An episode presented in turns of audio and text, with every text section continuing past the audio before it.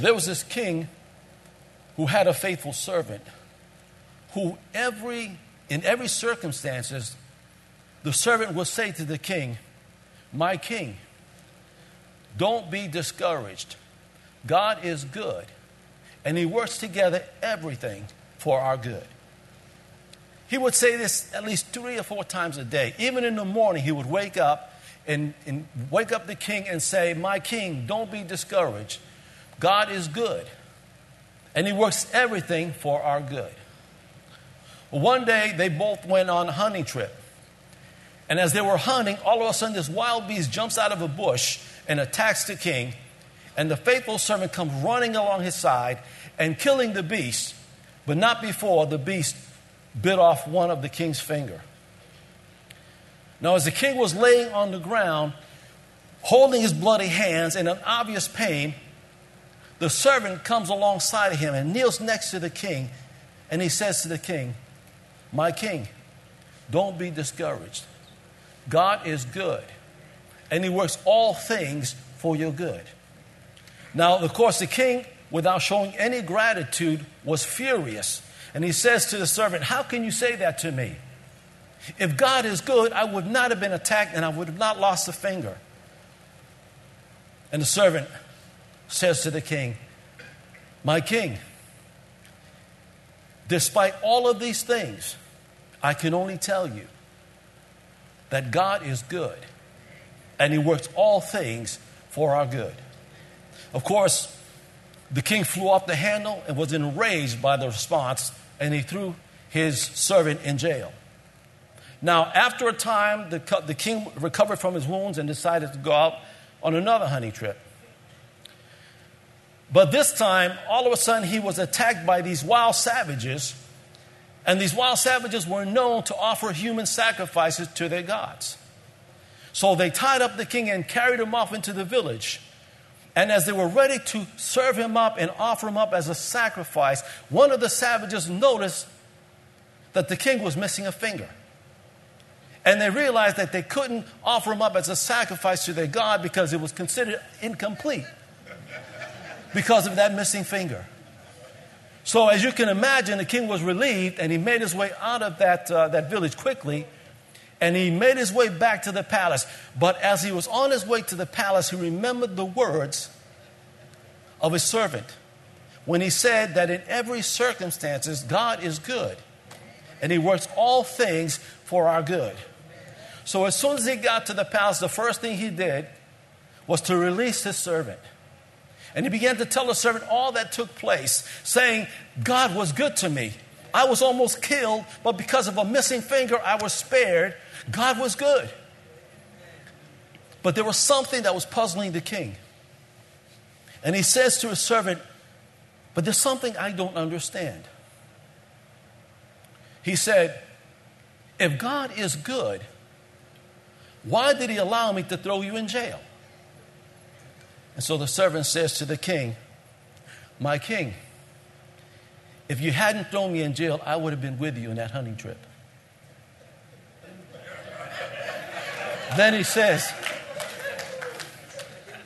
and then he says, My king, if you hadn't thrown me in jail, I would have been captured by those wild savages right along with you. Then he finally says, And my king, if you hadn't thrown me in jail, I would have been the one to be sacrificed because I have all of my fingers and you don't.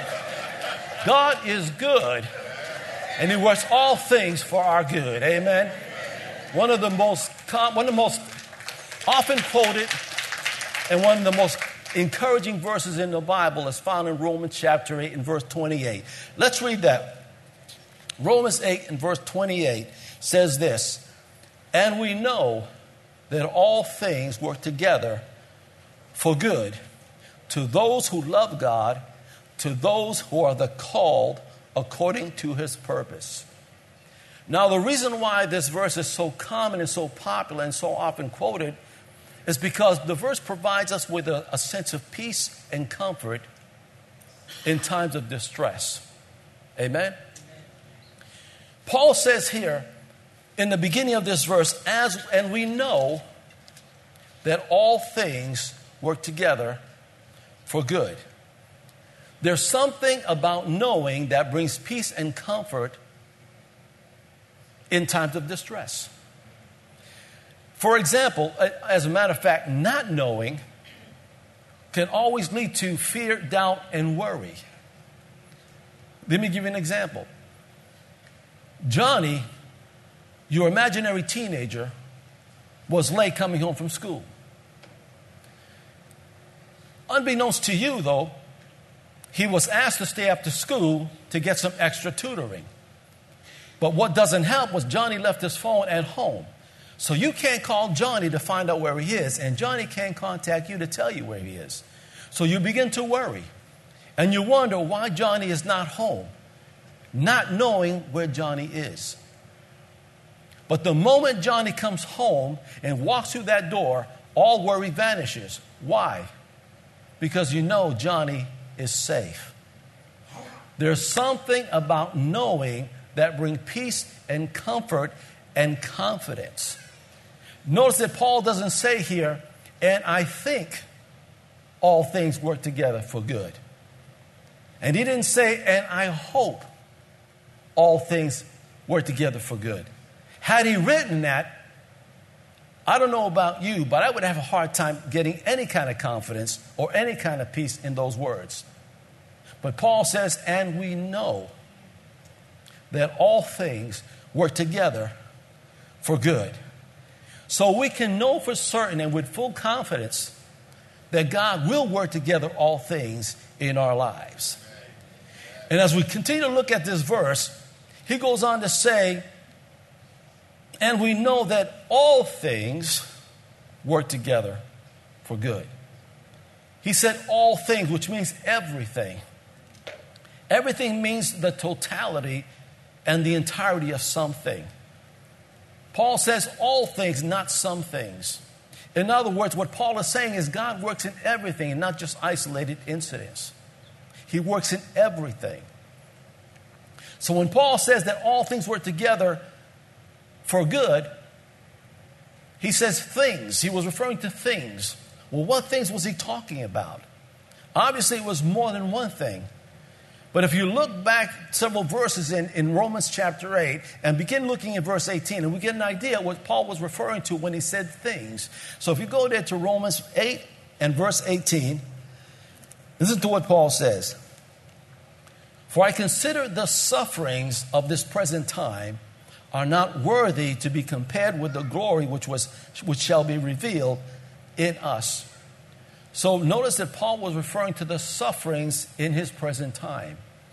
Now, I believe that some of the sufferings that he was talking about was the persecution of the church at that time.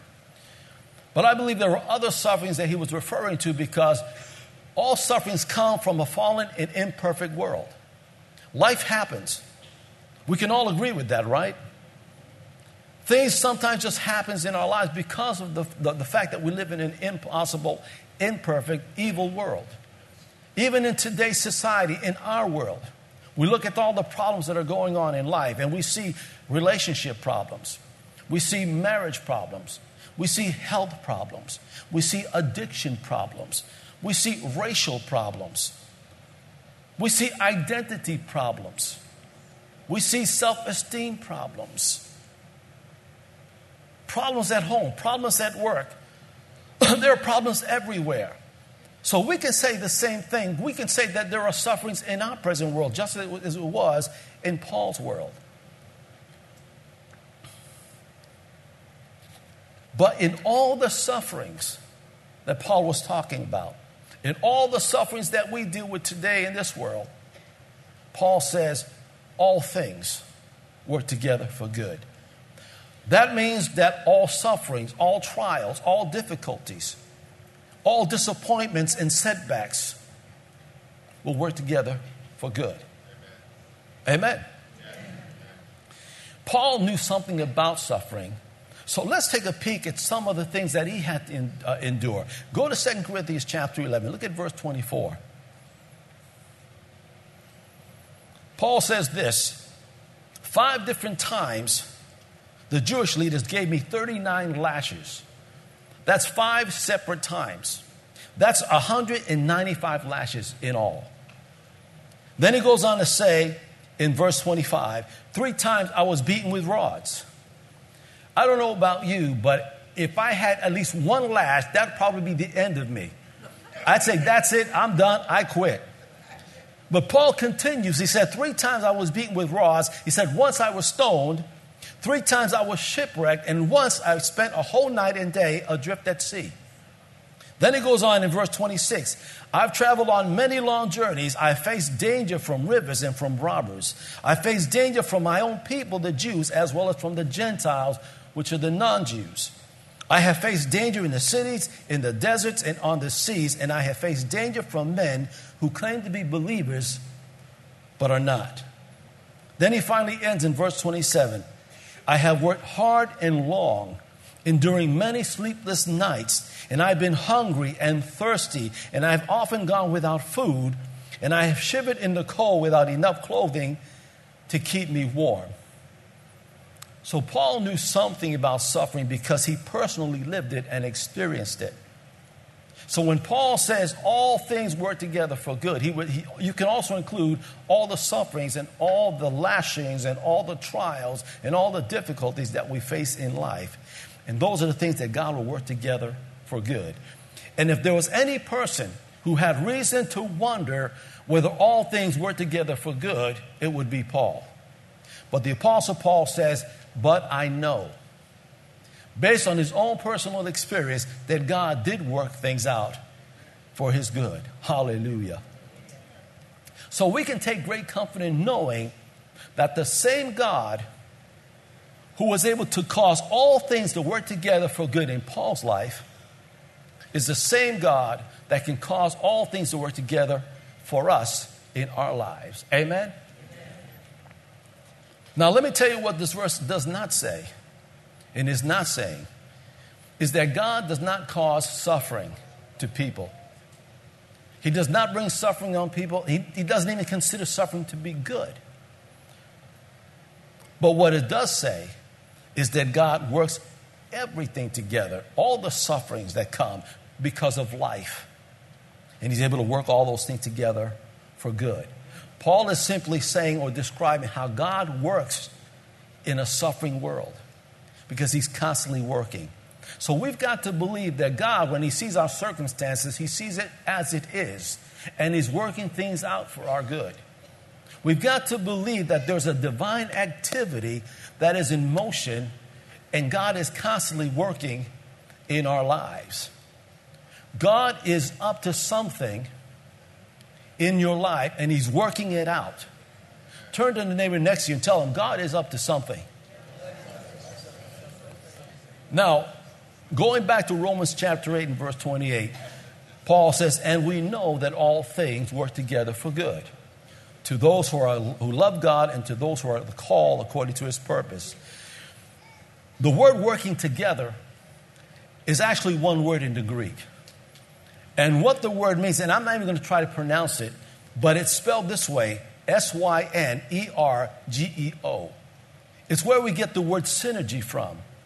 Now, the word synergy means when, when two or more parties or organizations come together, interacting and cooperating, and producing something greater than they would have if they were doing it separately and on their own. Take, for instance, a recording artist and a record company. Together, they're able to produce, working together, something far greater rather if, if they had done it on their own and separate. Are you with me? Okay, and so that's what the word synergy means, and that's the same thought and thinking that is found here in Romans 8:28. It means to work together, to cooperate. In other words, what God is saying here is when you put your whole life together, God will take every piece of it and work it together for our good. Hallelujah. Let me, let me, uh, let me give you an analogy that I heard a preacher once say. He said, It's like making a cake. You may not like the taste of some of the ingredients, but when you put it all together, it comes out tasting good. Amen? God wants to make an amazingly tasty cake with your life. And God will even use the, the unpleasant and bitter events or elements in your life to do it. Are you with me this morning? God takes all of our messes and works it together for our good. Hallelujah. One of my favorite stories in the Bible is Joseph. And we all know the story of Joseph how his life was filled with ups and downs and many disappointments and many setbacks. And, and uh, the thing about Joseph is when you look and study into his life, it reminds us how God will use all of the events in our lives and somehow work it together to, to, uh, to take us where God wants us to be. He did the same thing with Joseph. He, he brought Joseph from the pit and brought him into the palace. But in between that, he had to deal with some sufferings because life happens. He had to deal with his brothers who hated him and was envious of him. They threw him in the pit where he spent the night cold, alone, and abandoned.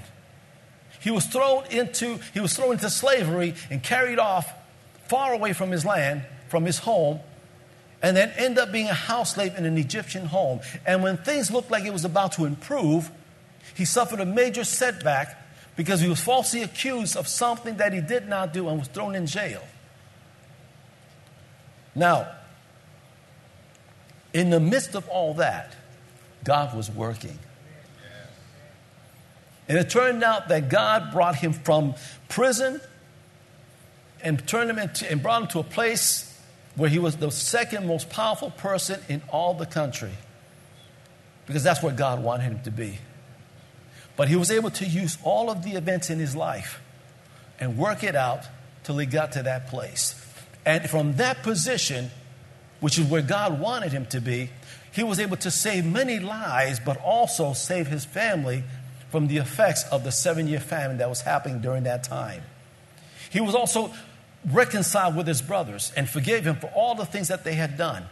He was reunited finally with his father, who hadn't, he hadn't seen in years. But most important of all, he fulfilled God's purpose. And that purpose was that he was able to preserve the righteous line that carried the seed of Christ. There's always a purpose that God has when He gets us through all these things and working it together because there's a place that God wants us to be, because He wants to fulfill a purpose.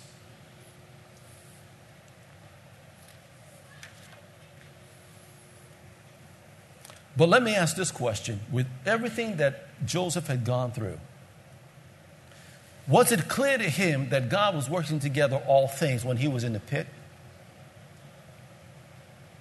Was it clear to Joseph that God was working all things together when he was being sold into slavery? Or was it clear to Joseph that God was working together all things when he was thrown in jail and wasted away for two years of his life? It is very difficult during hard times to see God working. Uh, are you hearing me this morning? And discouragement can creep very easily into our lives because our limited perspective will cause us to wonder is God actually working in my life? Is God even hearing my prayers? Is God even doing something with my situation? But I like to use this analogy when it comes to God's perspective and our perspective. When we go to a parade, we're always trying to the, find the right spot to get a better view. And when we watch a parade, we can watch it one or sometimes two marching bands at a time, or sometimes one or two floats at a time. God's perspective, however, is that God sees the entire parade. You see, we forget that God sees the big picture as it pertains to our lives. Listen to what Jeremiah, because God assures us of a great future. Listen to Jeremiah. he says this in 29 and verse 11, a very, another very familiar verse of scripture. For I know the plans I have for you. And these plans are for what? For good and not for disaster. For good, not for failure. For good, not for evil. So that He can give you a future and a hope. We can't imagine the good that God has in store for us. All we can do is trust Him in our present situation and in our future because God has something good in store. Are you hearing me this morning? And there are many of us here this morning that feel like they're without hope, experiencing no peace, and wonder, and they can't even see any way out of their situation. But God said He has a plan. And that plan for you is for good and not for evil, not for failure, so that He can give you a good future. Now, go back to Romans chapter 8 and look at verse 28. Have you ever given any thought that God is working all the time? When we read Romans 8:28, Paul says, "And we know that all things work together for good." That word working together means or implies a present uh, or, or a present situation or present action. Paul is not saying here that all things work will eventually work on its own or by itself. He's not saying that all the situation that we go through will work itself out on its own. No, what he's implying is that God is the one that works things together for our good. And so, and that word present action is the key word because God is presently, even as we're sitting here sweating because we have no AC, he's still working it out. Are you hearing me this morning? God is the one who is presently active and working things together in our lives. Even God works on the Sabbath day. Do you believe that? There was a story, if you remember Jason Fuentes last, last Sunday, and he began to share the story about this man who would be brought into the pool of Bethesda, waiting for the pool to be stirred so, they can, so somebody can bring him in and he can be healed of his infirmities. And the scripture says that he had been dealing with this affliction for, 20, for 38 years. And but 38 years he, he laid on, he would go to that pool waiting for somebody to bring him in, but nobody would. Until Jesus came along and Jesus healed him. But it was on the Sabbath day that Jesus healed him. And when the religious leaders heard about this, they began to harass Jesus, persecute him, and even, they even wanted to kill him because he broke the Sabbath rule by healing someone on the Sabbath day. Now, I want you to go to John chapter 5 and verse 17. I want to read Jesus' response to these religious leaders. But Jesus answered him and said, My Father has worked even until now, which is the Sabbath day. He has never ceased working, and he's still working, and I too must be at work or divine work. So Jesus tells the religious leaders that my father's always working, he never stops working, so why should I? God may have rested from his creation on the seventh day, but he did not rest from his work of sustaining his creation. See, God did not create the world and completed it and then left it to run on its own. The scripture tells us in Hebrews 1 3 that God, through his Son, upholds, sustains, maintains all things or the entire universe by the word of his power. So God is still working. Now, we know that in Genesis chapter 2, we, we know that God created the heavens and the earth and he rested on the seventh day. But does that mean that God stopped doing good even on the seventh day? Imagine if God decided that He was going to take every Sunday off from everything, no matter what the need is. That means if you need to call on God, you have to call Him between Monday through Saturday because He's out on Sundays. And if you try to get a hold of him on Sunday, all you're going to get is a heavily automated voicemail saying, I'm sorry, I can't answer your prayers today. But please leave a name and number and a brief request, and I'll be sure to get back to you on Monday. I mean, that's ridiculous. But God is working all the time, every day. He's like a 7 Eleven store always open, always working, and always available, while everyone else is shut down, closed down, and unavailable. God is constantly working. So just because we don't see God working in the midst of our circumstances does not mean that God is not doing anything. Does not mean that God is taking a break. He's not on a lunch break, he's not on a siesta. God is working. Please know that. Now, let me take a moment to talk to you about Moses. And we all know about Moses. You know, if you don't, if you haven't learned uh, about Moses from the scriptures, I'm sure you've learned a lot about the story uh, in the movie of Charlton Heston. When you know, how many of you saw that movie by Charlton Heston, Moses? Yeah, that's where I learned a lot about the scriptures. Nah, just kidding. But as we know that Moses was called by God to be the deliverer of his people, where he delivered them from bondage. But what I want to do is I want to bring your attention to Moses' earlier life. Because in his earlier life, he lived in Egypt. And the Bible says that he was brought up by Pharaoh's daughter. And so he, was, he had all of the finest education and training. And the scriptures describe uh, Moses as being considered a great man of his time. He was very articulate, and everything he does was wonderful. He had a good life and he had a great future. But Moses always felt in his heart that he had a calling apart from God. He never forgot who he was. And at the age of 40, one day God stirred in his heart to go and visit his people because he felt that God called him to be a leader among his people. And so, and keep in mind, he's never been there because this is where all his people were. Which they were all slaves, and he was living in high, in high society and in royalty. So he decided to go down and visit his, his uh, fellow Israelites until he saw one of the soldiers beating on one of his fellow Israelites. And, and you remember the story. So he came to his rescue and killed the soldier and dragged his body, hid his body. And the scripture says that Moses thought that by protecting his fellow Israelite that they would recognize the calling upon his life, that he was called to be a leader among his people, and that God would use him one day to deliver his people from uh, into freedom. That's what he thought. But the scripture says they didn't think that at all. They didn't realize or even recognize that he was their leader. And so, word, when word got out from the king that Moses killed one of his soldiers, the king sought out to kill him, and that's when he fled Egypt and spent the next 40 years of his life in obscurity. He settled down, had a family, and living a life as a shepherd until God interrupted his life. Go with me to Exodus chapter 3. Look at verse 9.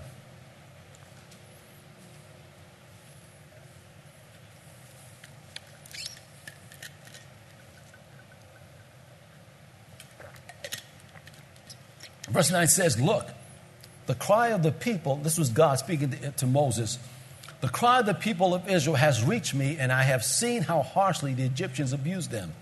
Verse 10 Now go, for I am sending you to Pharaoh, for you must lead my people, Israel, out of Egypt.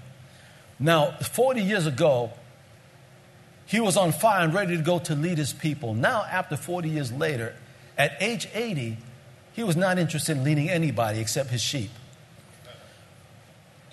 And it's interesting because, well, I, am getting ahead of myself. But all along, God's goal and God's purpose was to deliver his people. And he was going to use Moses because he's been working quietly in Moses' life, preparing him for what was in store for Moses' life. But I have a question. What about all of those years that Moses wasted when he was still living in Egypt before he ran away because of one bad decision. Now, listen very carefully. The consequences of a bad decision can never be removed. And all the years that have been wasted are lost forever. When Moses made one bad decision, it may have altered his life, but it didn't change God's plan. It didn't change God's plan for him or for his people. Understand this what God did, even though Moses spent the last 40 years of his life in obscurity, having wasted the first 40 years of his life, this is what God did. God did what he poured into him the value of those lost 40 years and poured it into the next 40 plus years of his life. Many of you this morning are still being bothered by regrets of your past because maybe you made some bad decisions, maybe because of lost opportunities or wasted years. Some of you may have said, I wish I can go back in time to make up for the lost years or make up for the lost opportunities. If that's you this morning, this is what God will do.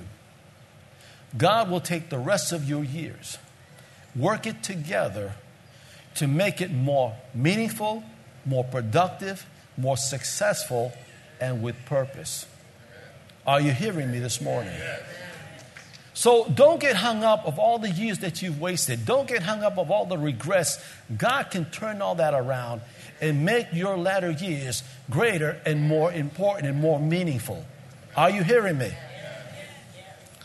Tap the neighbor in front of you. Tell him God has a plan. Remember what Jeremiah 29 11 says. God knows the plan in your life. He says his plans for you are good and not for evil, to give you a better future and hope.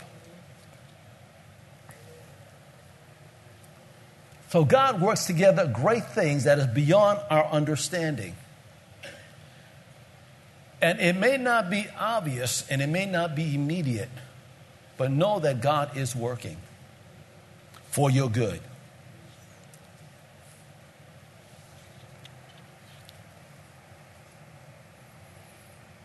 So when you find yourself in a dark place and you're crying out to God and saying, God, where are you? Be still and listen carefully for that still small voice. And hear God say, Trust me, I'm working on it.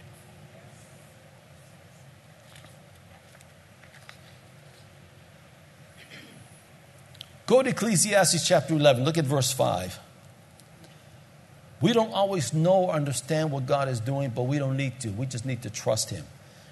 Ecclesiastes chapter 11 and verse 5 says, Just as you cannot understand the path of the wind or the mystery of a tiny baby growing in its mother's womb, so you cannot understand the activity of God who does all things. We may not know or understand how God is working things in our lives, and we might not know or understand when God is working things in our lives but we know that God is working. Say that with me God is working. Turn to the person next to you and tell them, don't be discouraged. God is working it out.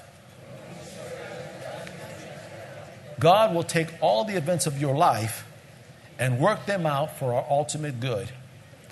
Now, we spent a good amount of time talking about the first part of the verse. The first part of the verse is the one that's most often quoted, and it's the most encouraging. But then there's another part of that verse. Paul says in Romans 8:28, "And we know that all things work together for good, but it doesn't stop there. To those who love God and who are the called according to his purpose." In other words, the promise of that first part of that verse is not for everyone. It's only for those who love God and are called according to his purpose. Now, that means that God is not offering us a blank check to do whatever we want and expect God to do and work things in our lives for our good. That's not what God is doing here. He will work all things in your life.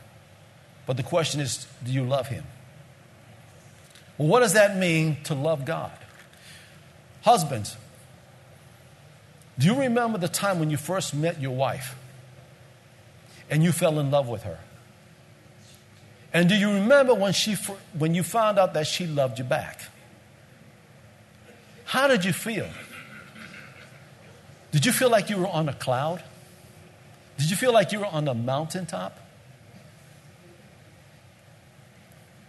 Husbands? Now let's fast forward 20 years. Are you still in that cloud? Are you still in that mountaintop? Or did you descend a little bit?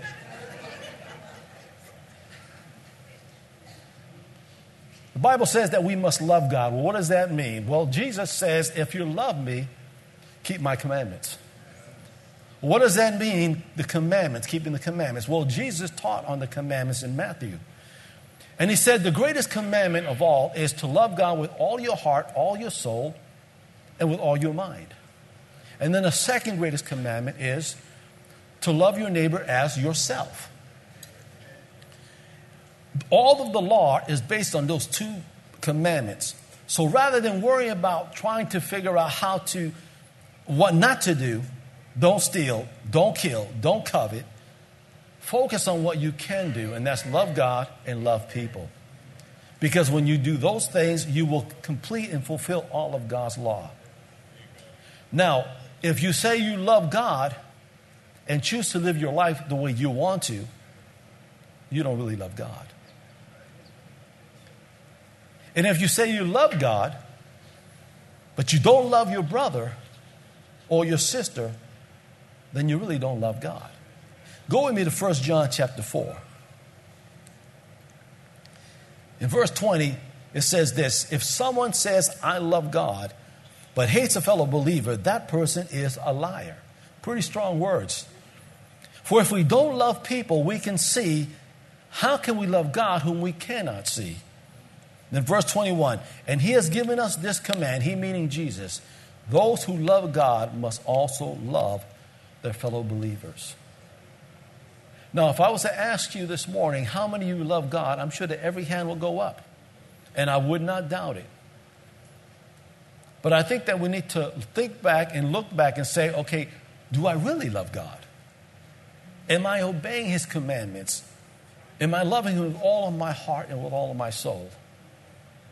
And with all of my mind? Am I loving my fellow brother or my fellow sister? Only you can answer that. And we can understand why so many uh, believers are still struggling in their messes, wondering why God is not coming through for them and why God is not answering their prayers. Could it be that maybe we need to learn or, or, or work on our love walk?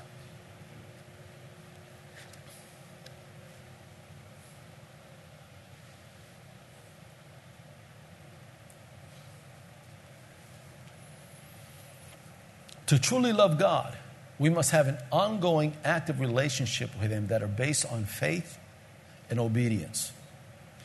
God will work behind the scenes on your behalf, making sure that even in the middle of mistakes and, and, and tragedies, that God will see to it that good will always be the result if you love God. And understand this the Bible says that God has poured His love into our hearts by the Holy Spirit. And it's the Holy Spirit that will help us to walk in love. It's the Holy Spirit that will help us to walk this love walk that God has called us to love. He will help us. So we can take great comfort in knowing that. Then he says, called according to his purpose. What are the called? Who are the called? The believers. The Bible tells us that, that the, the word the church in the, in, in the Greek is ecclesia, which means the called out ones. So he's referring to the body of believers. We're the called out ones. But here's the thing the Bible says that there are many who are called and there are few that are chosen. The ones who are chosen are the ones that respond to the call. The word call, another word for call, is to invite. And those that respond to the call are the ones who've been invited and responded to that invitation. And so God has to draw us and call us. And when we respond, how many of you remember when you first got saved, or just before you got saved, you were thinking about God, you were thinking about the Bible? What led you to that place? The Holy Spirit. He was the one that was tugging at your heart, drawing you close to God, making you aware of God and making you aware or, or having a desire to want to know truth.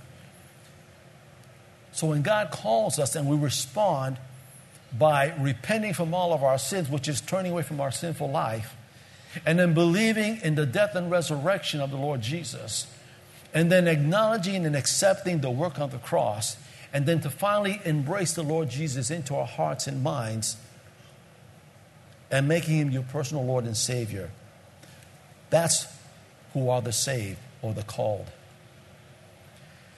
And so, if you're called, then God will work all things in your life. As I get ready to close,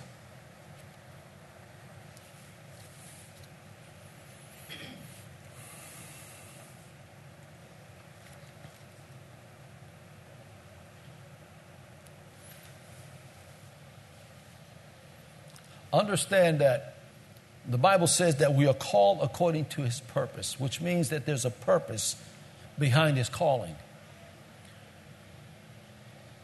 And when we don't answer the call, you know, there are a lot of people in this world that are trying to find themselves. And my question is how can they find themselves if they don't even know what they're looking for? So their search for finding themselves is meaningless because they're coming away from God's purpose. You look at all the appliances that are in your house microwaves, stoves, refrigerators, toasters. All of these appliances have a purpose that has been assigned by its manufacturer. None of these appliances need to find out their reason for being or existing. All they need to do is simply do what was on the mind of the manufacturer, to do what it was designed to do. People don't need to find themselves. They, need, they don't need to go look for themselves because God already assigned them a reason for being, a reason for existing. All we need to do is simply respond and fulfill that assignment. And that goes for each and every one of you this morning, and those of you who are watching. God has assigned something that gives you a reason for being and existing. And the fact that God works together all things in your life is an indication of how much value God places in our lives. As a matter of fact, to show you how much value God placed in your life, go to 1 Corinthians chapter 6 and look at verse 20. The Bible says that God bought you with a high price. So you must honor God with your body the death of his son was the price that God had paid because you were worth it. John uh, 3:16 says, "For God so loved the world that He gave His only Son." That's how much worth you are to God. Let me say this. Let me end with this. If I was to pull out a hundred dollar bill and I would raise it in a hand and I say, Who wants a $100 bill? How many hands will go up? How many, let's see a show of hands. How many hands will go up if I was offering a $100 bill?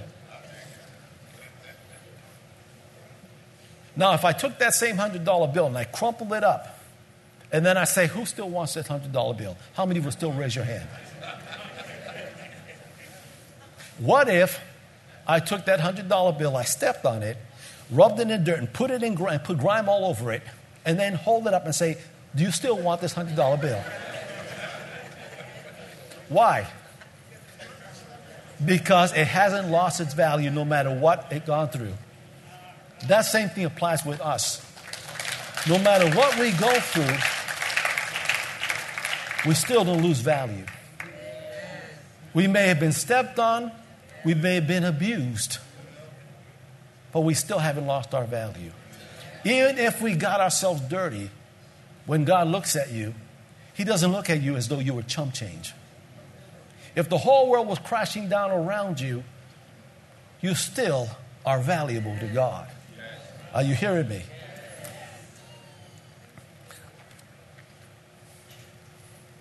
You're still worth something to God. And because He's willing to work together all things in your life, no matter what it is,